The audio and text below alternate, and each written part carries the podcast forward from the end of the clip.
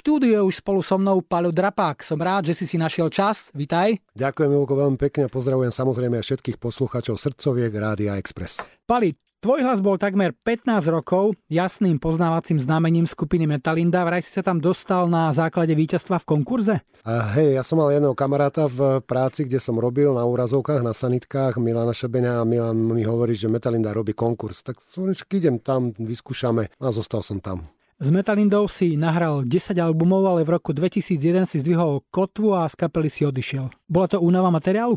Vieš ani únava materiálu, tak nie, ako jednoducho prišiel taký čas, mne zomrel otec, presne v tom 2000 roku v decembri pred Vianocami 4 dní a vtedy som tak dospel k záveru, že musím prehodnotiť svoj život. E, jednoducho sa mi nazbieralo veľa takých súvislých vecí a musel som prehodnotiť ten život a odišiel som. Nemal si už predtým chuť odísť, zmeniť kapelu, neprišla žiadna ponuka na prestup inám? Nebola nejaká zmena alebo niečo, ponuky na prestup do iných kapiel. E, boli ponuky na vydanie samostatného solového albumu a rôznych takýchto vecí, rôznych muzikálov, no ale keďže sme išli ako Metalinda spoločne, jeden, jeden kolektív, tak e, som to neurobil. Pamätám si, ako mi raz Palo Habera ešte niekedy v 90 rokoch povedal, že iný tak dobrý hlas ako tvoj tu nie je. Bol si samouk?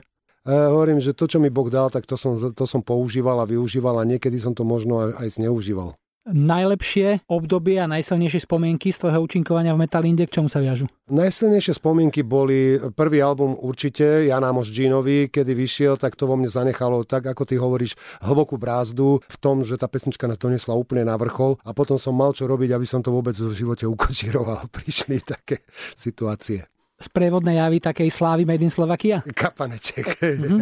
kapaneček, hej. No. Kto ťa stiahol na zem v takýchto chvíľach? Moja žena. Vždy mm-hmm. stála pri mne a vždy mi povedala, ukázala ten správny smer, že čo mám urobiť čo to po metalindovské obdobie si na voľnej nohe, čo robíš teraz, s kým a kde hrávaš, lebo viem, že muzika je súčasťou tvojho života stále? Áno, stále je. Mám, ja som potom dva roky po odchode z Metalindy som urobil jeden album, prvý album môj, no a samozrejme mám tam aj svojich muzikantov, odtedy hrávam, mám zloženie, volá sa to Palodrapak Band, mám takú amplaktovú verziu, rokovú verziu, chodím samostatne s gitarkou, no a okrem toho som urobil 5 albumov. Asi málo kto o tebe vie, že si najmladší zo siedmých súrodencov, nechceli ste sa niekedy dať dokopy a urobiť niečo ako Drapak Family? Ono to, vekovo to bolo tak, že my sme boli, medzi nami bolo 20 rokov. A postupne tí súrodenci moji odchádzali jeden po druhom preč z domu. Nakoniec som tam zostal sám a teda s jedným bratom a so sestrou. No ale oni už mali toľko rokov, že oni už nejako no, hudbu asi robiť nechceli.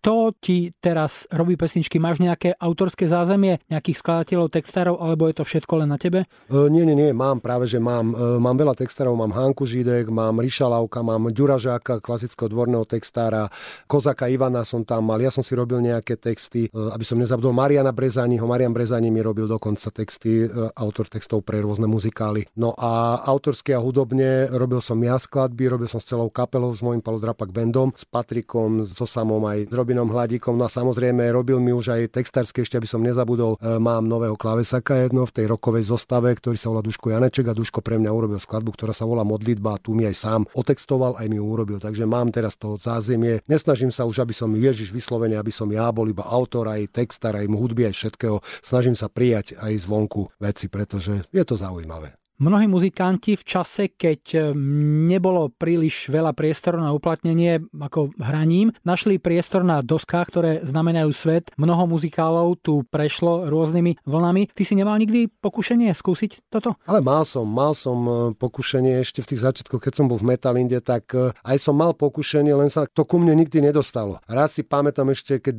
Palko Hamel chystal Sirána z predmestia v Košicach, mm-hmm. tak raz v noci mi telefonoval nejaký človek, ktorý neboli mobily, vtedy boli pevné linky. Tu je Hamela z Sirána predmestia, že by sa chcel, aby som tam hral tú hlavnú úlohu Sirána. A ja som si vtedy povedal v noci o druhej, ktorý človek ti bude volať v noci o druhej a ponúkať ti takúto úlohu. Tak som si povedal, prosím vás, nerobte si zo mňa na tri bodky a položil som telefón. Toto sa dvakrát zopakovalo. A po 7 rokoch som stretol Paliho Amela. Pali mi hovorí, čo si mi vtedy nedvíhal môj telefón, že prečo si ma zrušil. Ja som chcel, aby si to hral, že tvoj problém, už si nehral. No a odtedy som mal taký ten pocit, že asi sa mi, asi mi to nie je, nie je dopriané. Tvoj hlas si poslucháči asi najviac pamätajú zo silných balát typu Jana Moc Ginovi alebo Slnko nevychádzaj, ale je mnoho takých, ktorí ťa naopak majú radi v inej, takej tej drsnejšej polohe. Zahráme si zalúbenú žabu, tam sa vo videoklipe Filipa Renča objavila aj vtedy ešte mladúčka Ania Geislerová a tancovala legendárna partička Uno. Spomienky? Veľmi, veľmi príjemné. Natáčalo sa to v dokoch v Prahe, v prístave. Vtedy som mal prvýkrát taký stred s Filipom Renčom, s veľkým profikom, totálnym profikom a ako režisérom. No a Aňa mala vtedy 16 rokov, presne preto som jej aj spieval, až budeš mať 17 a bude stále pekná, lenže ona bola kamarátkou alebo pod takou ochranou Filipa Renča. Jednoducho dospela v nenormálny kvet, vyzrela v krásnu kvetinu, ktorá teraz je veľmi úspešná herečka a zaujímavý človek. K zalúbenej žabe máš ešte nejakú spomienku? Ja viem, že tam bol jedným z producentov aj Jožo Ráš. Áno, Jožo Ráš a Julo Kinček, oni boli producenti, e, to bola vtedy vydavateľstvo SGT. A vtedy si pamätám, že s Julom sme nahrávali, sme donahrávali album a prišiel Jožo Ráš do štúdia a hovorí, že to čo počúvate, chcete, aby to bolo také e, meké, tam musí cítiť gule aj normálne taký tvrdý stojací, neviem, nechcem povedať čo. Mikrofón? Tá, mikrofón. tak sme to celé prespievali. V ten večer za dva dní sme prespievali naspievali celý album, no a samozrejme aj zalúbenú žábu, tak preto vznikla potom, lebo ona bola pôvodne taká mekšia, bola taká citlivejšia, rokovejšia, taká napala háberu viacej a potom sme z toho spravili takého dra- vydrapalého drapaka. Ty si mal hlas ako pílka, stalo sa ti niekedy, že ti to spievanie na doraz prinieslo aj nejaké hlasové problémy? Prinieslo mi to presne v druhý deň nahrávania, keď prišiel Jožo vtedy do štúdia a povedal, že čo treba, tak posledný deň to bolo 11 skladieb a tu 11 skladbu sa volalo, že až odídem a na konci sú tam také vokály. Tak tie vokály už musel Jožo dospievať, pretože to som bol taký vyšťavený za tie dva dni, pretože celý ten druhý album za všetky prachy bol tak vysoko postavený, že jednoducho na druhý deň už mi Jožo pomohol s tými vokálmi a tie dva vokáliky, ktoré tam boli tie vyššie, tak tie naspieval on. Ale chvála Bohu, jeden jediný krát sa mi stalo v živote, že som musel, teda že som mal problém s hlasom. Nezrušil som ani jeden koncert nikdy v živote kvôli zdravotným problémom, ale jedenkrát prišlo také upozornenie z vrchu, pozor, musí si dávať pozor, to bolo v Rimavskej sobote, na to nikdy nezabudnem, prišiel som po nejakom 42. koncerte, prišiel som na amfiteáter a tam zrazu hlas nikde to je pre speváka asi to najhoršie, keď zistí, že má ísť spievať za 3 hodiny a, a ide iba teplý vzduch. A iba teplý vzduch. Spodná oktáva Peter Samel musel ospievať tie vrchy potom za mňa. Ale ľudia to prijali. Na druhý deň som sa zobudil a hlas som mal znovu späť. To bolo obdobie, ktoré si dnešné kapely už ťažko dokážu predstaviť, keď sa za mesiac odohralo aj koľko koncertov? 42 koncertov sme hráli vtedy. To sme išli v kuse. Jednodňová pauza tam bola, tak eh, vtedy bol taký v kuse taký nával. A niekedy aj dvojak za deň? No aj dvojaky boli, hej, tých bolo niekoľko, to je jasné. A mali sme aj takých, že 84, 86 koncertov za sebou a tak. To boli dobre také pecky. Potom sme prišli na 3 týždne domov a zase sme odišli, tak vtedy boli také časy. Vy ste mali tuším nejakú áviu? Áno, áviu. Tá by asi vedela rozprávať, keby mohla. Tá by narozprávala Avia, velice rada rozprávala všelijaké príbehy.